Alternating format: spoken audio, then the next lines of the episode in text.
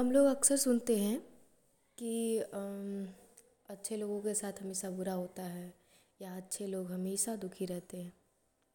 पता है क्यों? क्योंकि अच्छे लोग अच्छाई करने के बाद एक्सपेक्ट करते हैं कि उनके साथ भी अच्छा हो। और जब उनके साथ अच्छा नहीं होता है तो वो दुखी रहने लगते हैं और निराश रहने लगते हैं।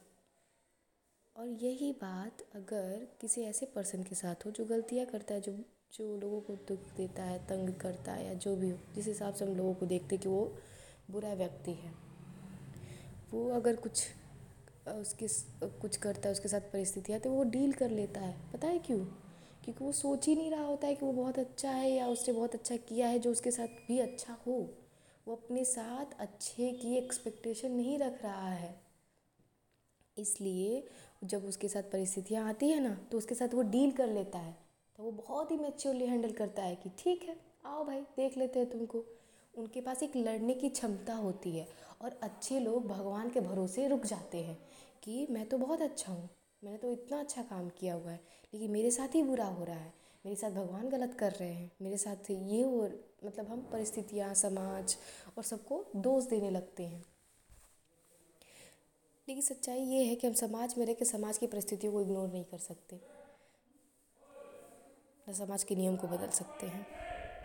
इसलिए जब आप किसी के लिए अच्छा कर रहे हो या किसी पर्सन की मदद कर रहे हो ना तो एक्सपेक्टेशन ना रखो कि तुम्हारे साथ भी अच्छा ही होगा हर टाइम नहीं होगा भाई, ये दुनिया है, ये समाज है। समाज में आप कई लोगों के साथ रहते हैं और उनका प्रभाव आप पे पड़ता है। और पड़ेगा भी। तो इसमें अपने आप को संभालना होता है, न कि उदास और निराश होना होता है। कुछ नहीं मिलता है उदास और निराश होने से, कुछ भी नहीं मिलता है। और परिस्थितियाँ जो है ना, हमें मज़बूत बनाती है, ये बात सच है।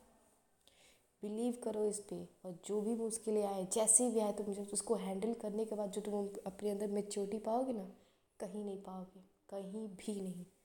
परिस्थितियाँ जैसी भी हो, तुम्हें उदास नहीं रहना है। तुम्हें बस अपना हंड्रेड परसेंट देना है उसमें। बस, और कुछ नहीं। पॉजिटिवली पॉजिटिव माइंड से काम किया करो। पॉजिटिव माइंड से।